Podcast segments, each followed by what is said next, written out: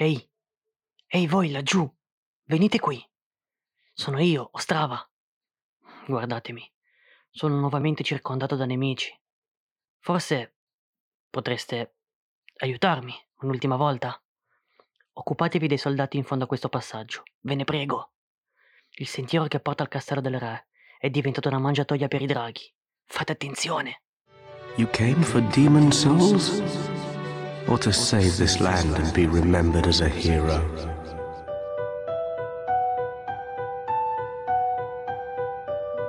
This is the Nexus.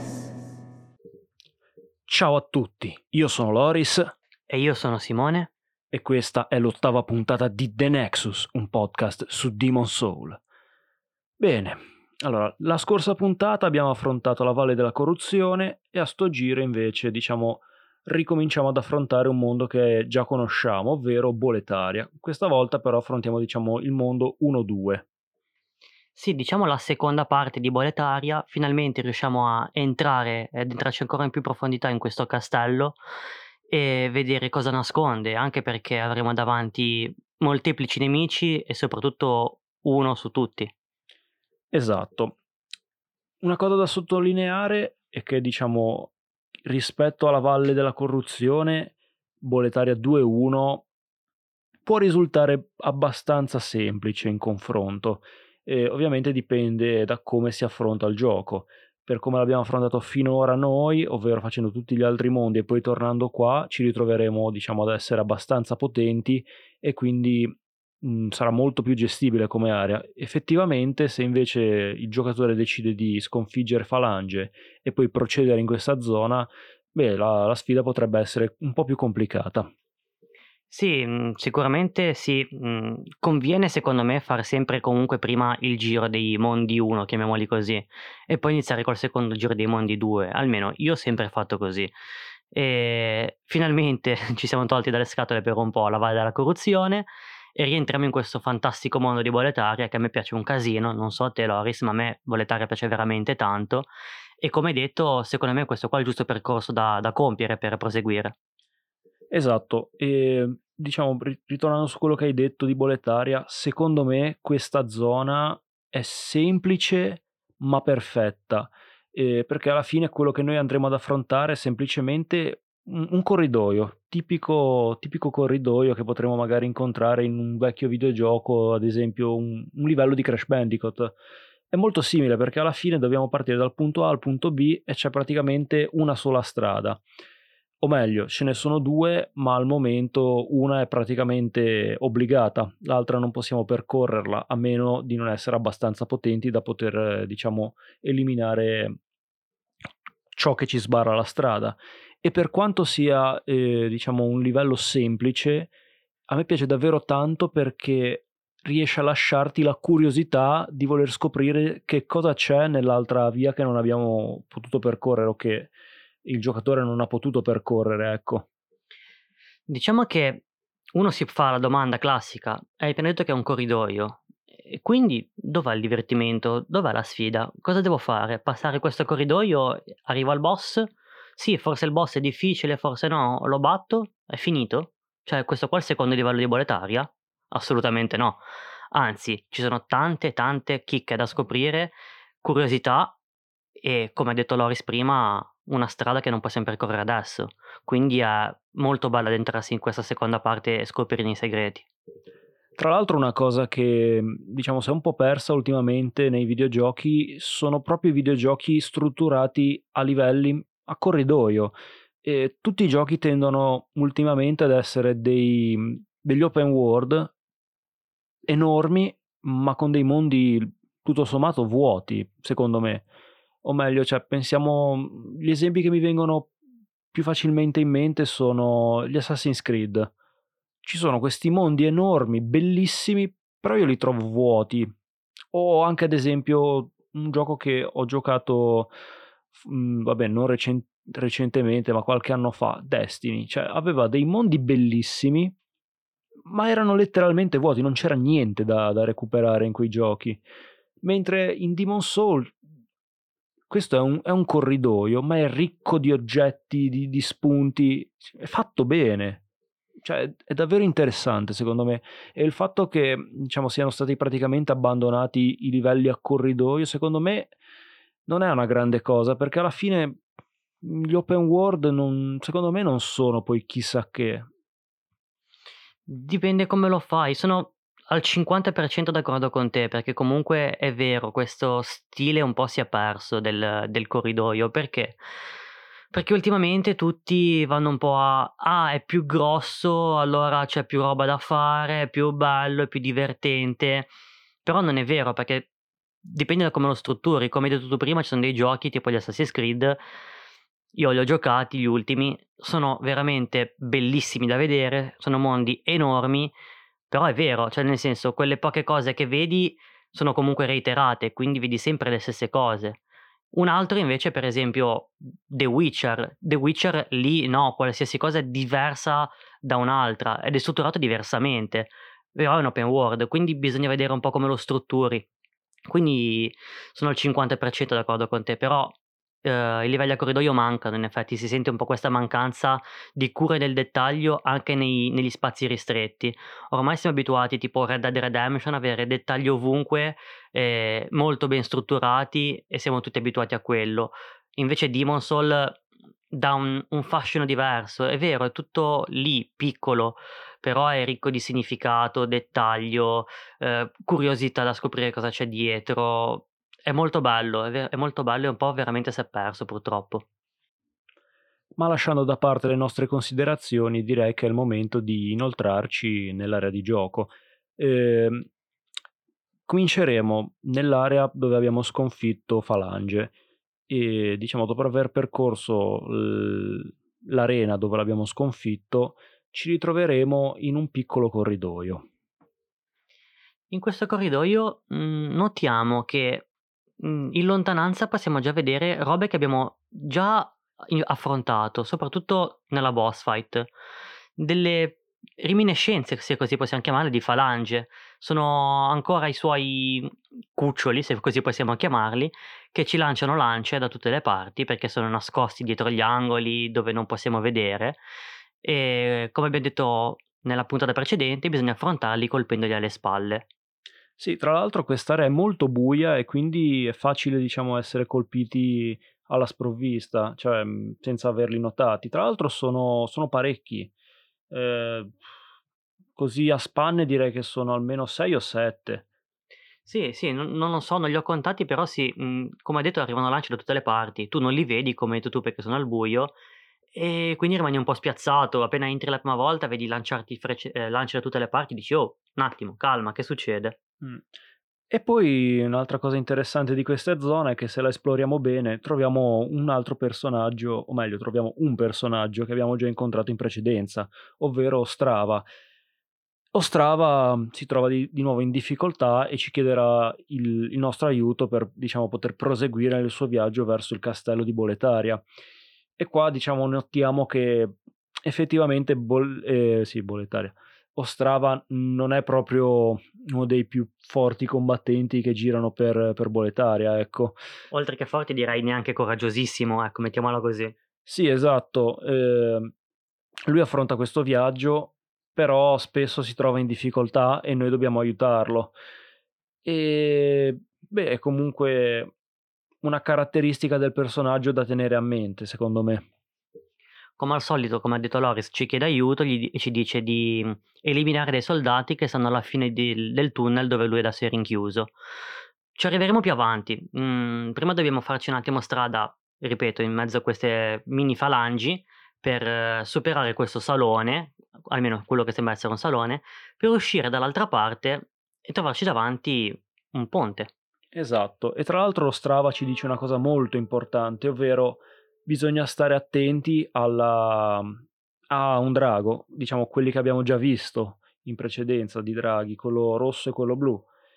E lui ci dice esplicitamente che il sentiero del Signore, che mh, forse è un piccolo errore di traduzione, probabilmente è più un, diciamo, il sentiero che conduce al castello del re o del Signore, ecco, e, è diventata una mangiatoia per draghi. E effettivamente quando cominciamo ad entrarci nella zona del ponte beh, eh, notiamo subito dei cadaveri belli fumanti. E oltre a- alla montagna che sovrasta il castello, che è molto particolare, sembra quasi due montagne che si vanno a toccare o semplicemente una montagna a cui è stata, diciamo, scavata una, una, una grossa parte. E poi ovviamente appena ci, eh, ci avviciniamo ai cadaveri, quelli fumanti, il drago arriva e comincia a sputare fuoco per, eh, sul ponte. Ecco. Infatti qua possiamo notare un sacco di cadaveri bruciati, e di carovane distrutte e corvi che scappano. Sì, diciamo che qua il tempismo è tutto. Mm, devi cercare di superare questa zona subito dopo che lui barra lei ha soffiato. Eh, quando questo drago soffia, appena finisce la fumata, tu corri e passi questa parte di ponte. Dopodiché hai delle scelte, puoi o continuare ad andare dritto su questo ponte o passare su una piccola porticina sulla destra, che ti può portare in altre due direzioni, salire o scendere. Eh, verremo subito fermati da un lanciere prendendo questa strada, diciamo, e se noi andiamo subito di sopra troviamo un altro nemico da abbattere con, con l'ascia e due balestrieri. Beh, mh, mm, uccisi questi nemici notiamo che l'area sopra ormai è libera, mh, mm, quindi si può notare intanto tutta la città guardando dall'alto, eh, quella che sembra essere, penso, la città bassa di Boletaria, quindi al di fuori delle mura del castello. E a questo punto però possiamo soltanto o scendere o proseguire sul ponte. Beh, in realtà un'altra cosa che possiamo fare è quella di provare a combattere il drago. Infatti, in questa zona, dopo aver sconfitto i nemici, troviamo un catalizzatore di legno che è, piazzato lì, diciamo, non per caso, praticamente ci fa intendere che se vogliamo sconfiggere il drago, quello che dobbiamo fare è attaccarlo con la magia, oppure con, con frecce, oppure mh, mm, utilizzando una balestra. E praticamente quel drago si può sconfiggere solo in questa zona e sfortunatamente soltanto eh, con attacchi dalla distanza. Non c'è modo di sconfiggerlo, diciamo, corpo a corpo. E secondo me è un, un po' un peccato perché riduce un nemico interessante a semplicemente un, un fastidio, ecco. Non c'è modo di affrontarlo in modo dignitoso, secondo me. Anche perché ci perdi un sacco di tempo in tutti i modi, che tu lo faccia con l'arco, con la magia, con la balestra, come ti pare. Lui semplicemente dall'alto non ti può toccare da dove sei tu, tu continui a sparare a lui, eh, lui continua a volare via. È un po' una perdita di tempo e anche molto noioso in effetti. Sì, tra l'altro quello che hai detto della città bassa di Boletaria è un dettaglio davvero interessante e tra l'altro io avevo visto dei video di gente che era, diciamo, eh, aveva avuto accesso alla console di debug del gioco ed era, diciamo, aveva mosso la telecamera fino a raggiungere eh, la città bassa. E effettivamente per quanto sia inutile perché è comp- lontanissima e irraggiungibile è parecchio dettagliata.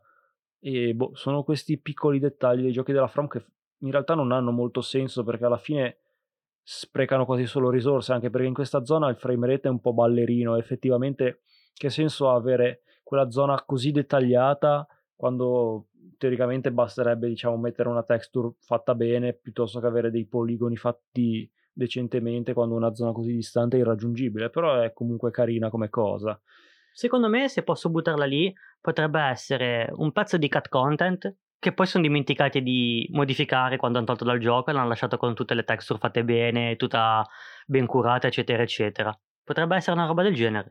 Mm, può essere, non saprei onestamente. Diciamo, lasciata questa zona ci possiamo addentrare mh, mm, nella parte bassa del tunnel, o meglio del ponte, e qua, dopo aver sconfitto alcuni nemici, possiamo raggiungere Ostrava, che ci ringrazierà con dell'erba nera e diciamo tenterà di procedere nel suo viaggio.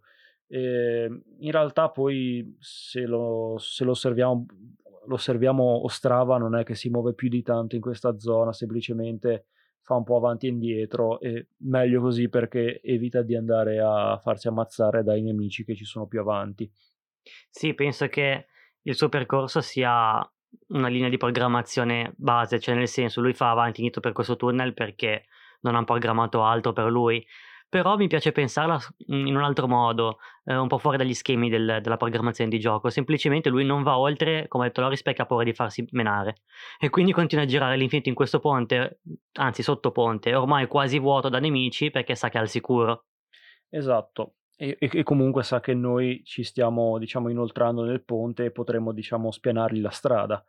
Se poi noi procediamo, eh, ci potremo ritrovare ad affrontare altri dreadling che, diciamo, ci spuntano dal nulla, o meglio, tentano di farci delle imboscate, e poi ci ritroveremo, sfortunatamente per noi, ad affrontare di nuovo dei cani, che sono cattivissimi e sono terribili in questa zona perché, eh, come possiamo poi notare, il ponte in un certo punto è distrutto e quindi è facile cadere. E se i cani, diciamo, li affrontiamo in questa zona, è facile che con i loro attacchi ci, ci facciano cadere. Però è anche, diciamo, possibile far cadere i cani e la cosa è fantastica, perché sono davvero dei nemici pessimi in questo gioco.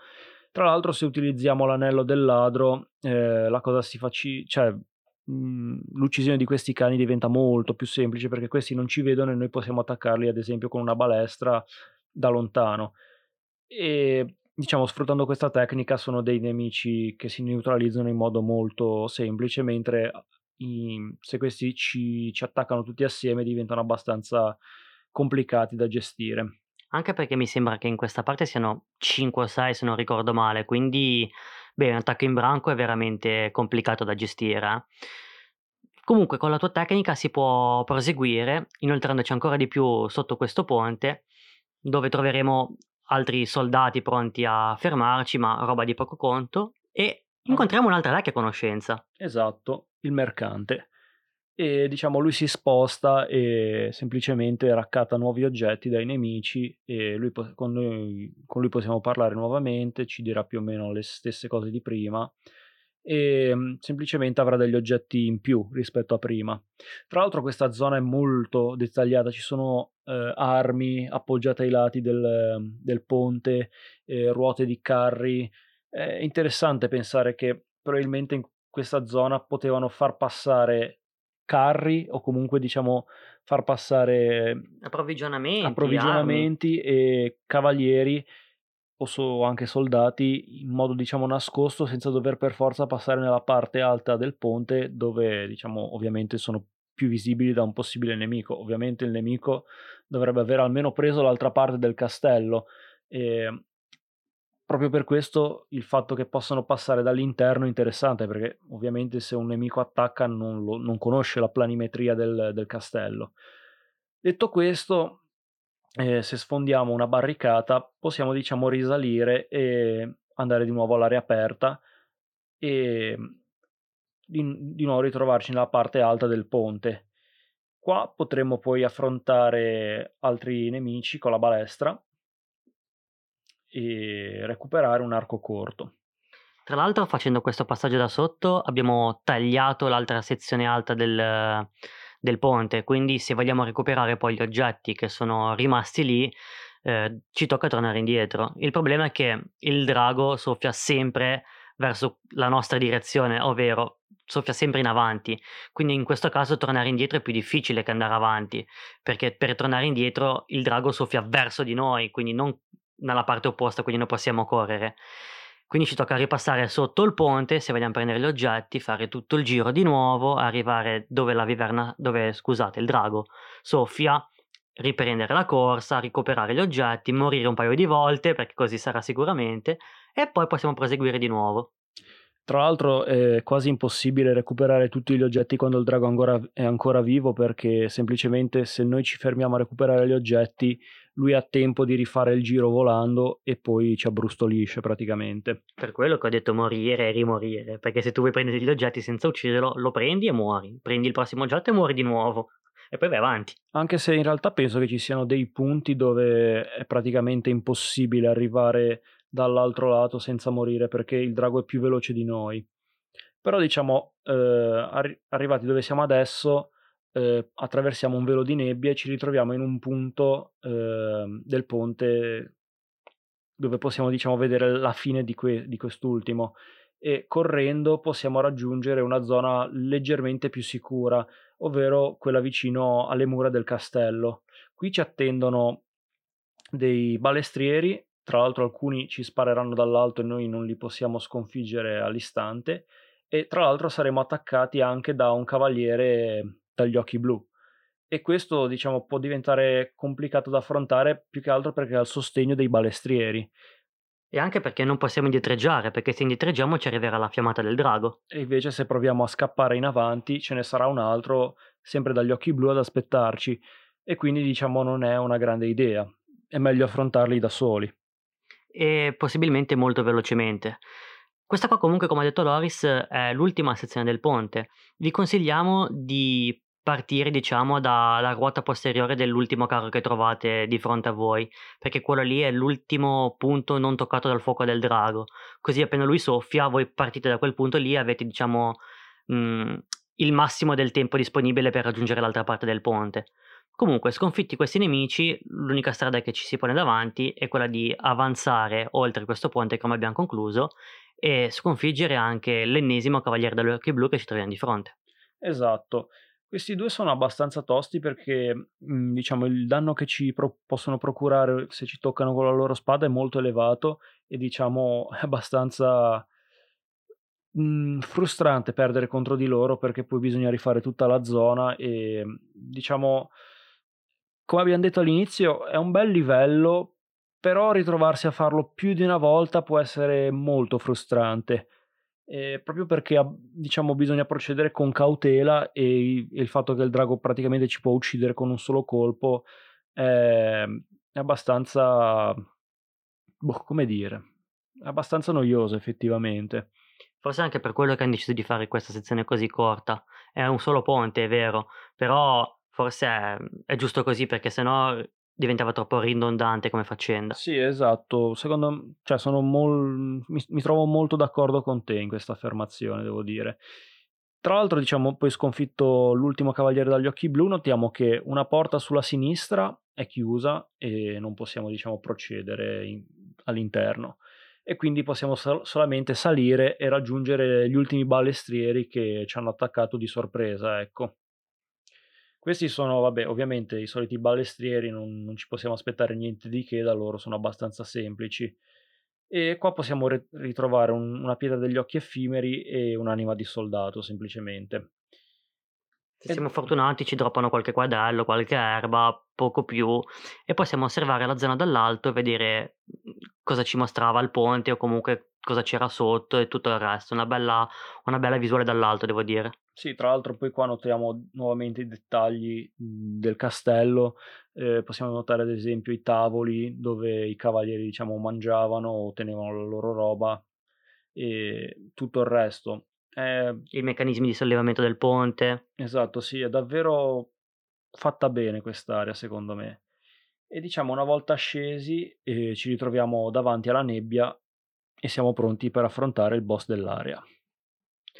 Passata questa nebbia parte un piccolo filmato dove viene inquadrato subito il quello che sarà il boss, quindi il cavaliere della torre, imponente e maestoso.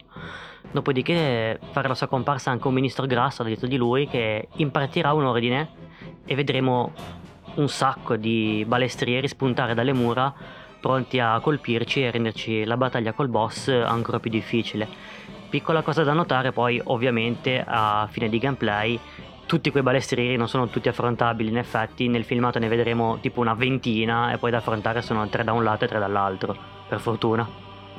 Sì, e tra l'altro il fatto che il cavaliere poi sia enorme rispetto a noi ci può lasciare un attimo spaesati all'inizio, infatti se proviamo ad attaccarlo notiamo che il danno che gli facciamo è ridicolo, cioè ovviamente ci sta, cioè lui è enorme e noi siamo delle margherite in confronto è normale che il danno sia basso e diciamo dobbiamo un attimo pensare a una strategia per affrontarlo. Una cosa molto importante da fare secondo me è quella di salire nelle, diciamo, eh, nelle mura e affrontare subito i balestrieri in modo da levarceli dai piedi, visto che possono essere un, una bella spina nel fianco, per non dire diciamo qualcosa di più volgare. E questi sono abbastanza semplici perché ovviamente hanno il pattern di, di tutti i balestrieri, semplicemente ci attaccano e se noi ci avviciniamo non fanno più niente. E una cosa da evitare è quella di farli cadere perché eh, è possibile che il nostro attacco non li uccida in un colpo e se tipo dobbiamo attaccarli più volte è facile che questi cadano e quindi poi ci tocchi scendere per eh, diciamo eliminarli una volta per tutte E se noi stiamo sulle mura possiamo diciamo notare che il cavaliere ci lancia dei raggi magici, probabilmente lancia dell'anima, però fortunatamente le mura eh, ci permettono di evitare i suoi colpi. E diciamo è possibile affrontare il Cavaliere della Torre anche sulla distanza se siamo abbastanza abili con l'arco oppure con la magia, però diciamo noi lo affronteremo eh, proprio di petto, non, non lo affronteremo con questi trucchetti. E diciamo se continuiamo ad attaccarlo, il punto dove è più facile attaccarlo sono sicuramente i piedi e dopo un po' che li attaccheremo noteremo che mm, come potremmo dire del liquido sembrano quasi anime forse che cominciano a spuntare fuori dall'armatura eh, cominciano a spuntare fuori proprio attaccandolo ai piedi e nel frattempo lui continuerà a cercare di attaccarci utilizzando sia il suo grande scudo che è parecchio temibile perché crea delle onde d'urto non da poco e anche utilizzando la, la sua lancia che tra l'altro infligge anche danno magico non solo danno fisico.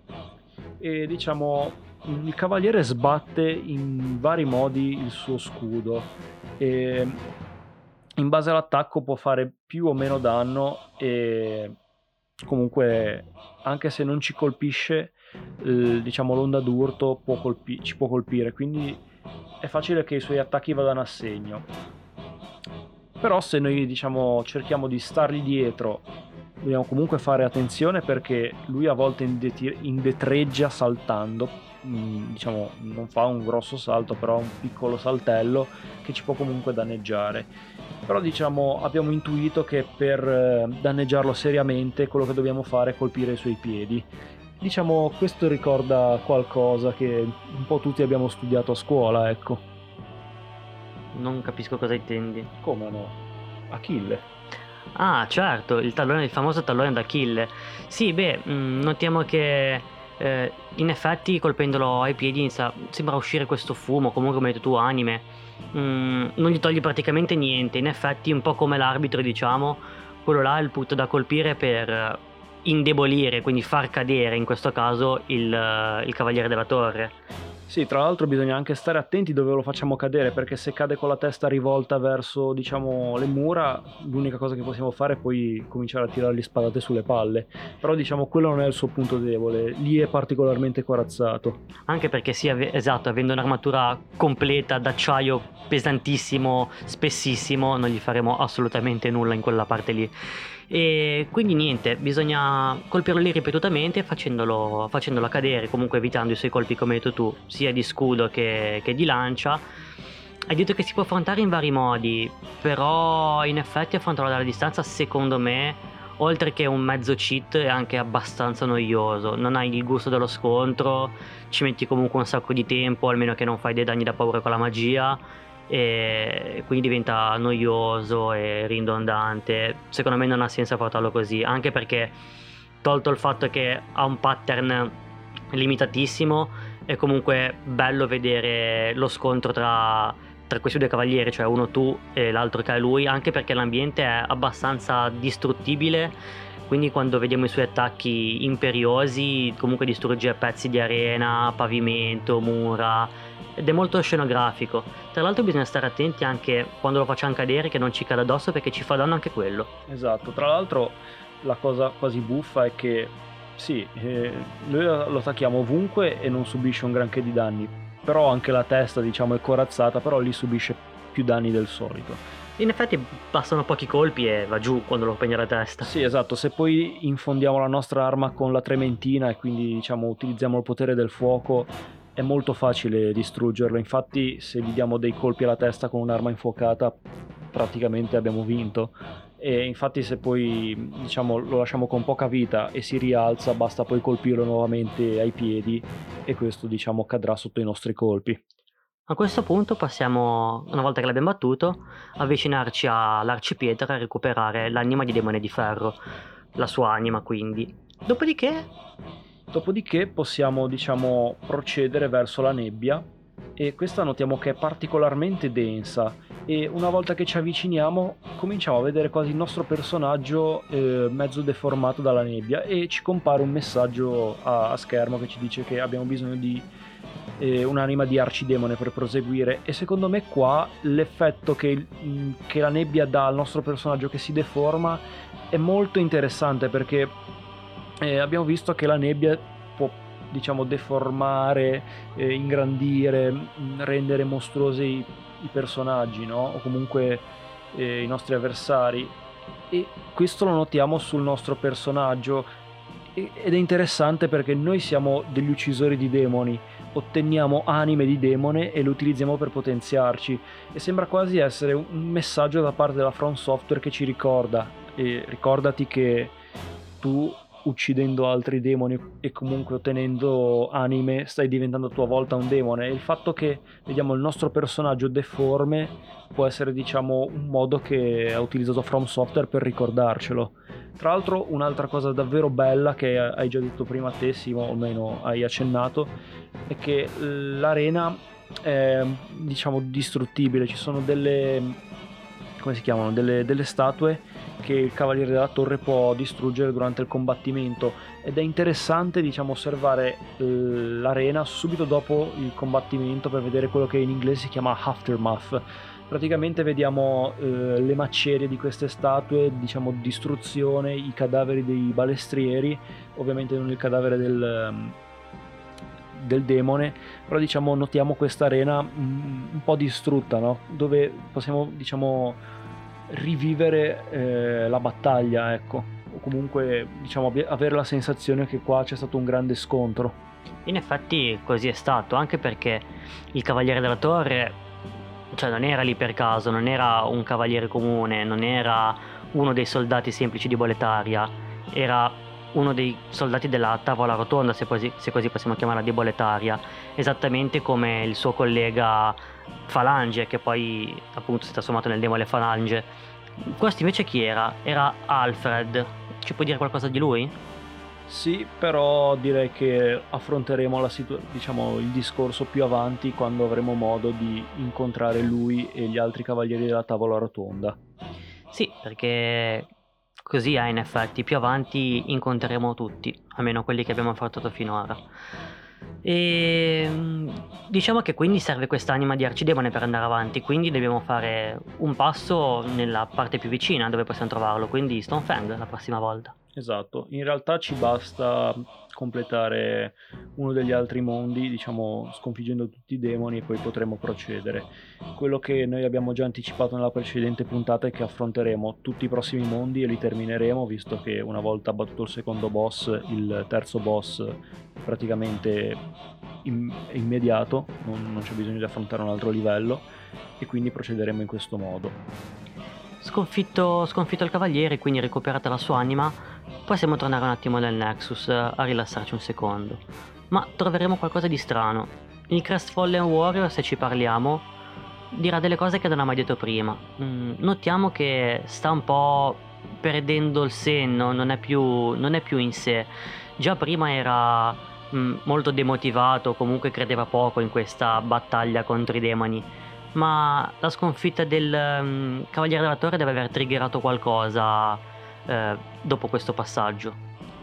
Beh sì, diciamo a livello proprio di codice ha triggerato il fatto che diciamo lui cambia, semplicemente comincia a impazzire e di preciso non sappiamo che cosa gli sia successo, ma semplicemente probabilmente è passato troppo tempo da quando lui ha perso il suo corpo e diciamo non è riuscito a raggiungerlo nuovamente in forma di anima e quindi sta cominciando a perdere i suoi ricordi e a impazzire, quindi sta perdendo completamente il senno e effettivamente se andremo via dal Nexus e poi torneremo successivamente eh, non lo troveremo più e troveremo solamente la sua anima. Tanti saluti quindi al Crestfallen Warrior che ci ha accompagnato per una fetta del nostro viaggio, ma dobbiamo salutarlo come dobbiamo salutare voi e dire che ci vedremo nel prossimo episodio. Un basa. I shall await thine return, slayer of demons.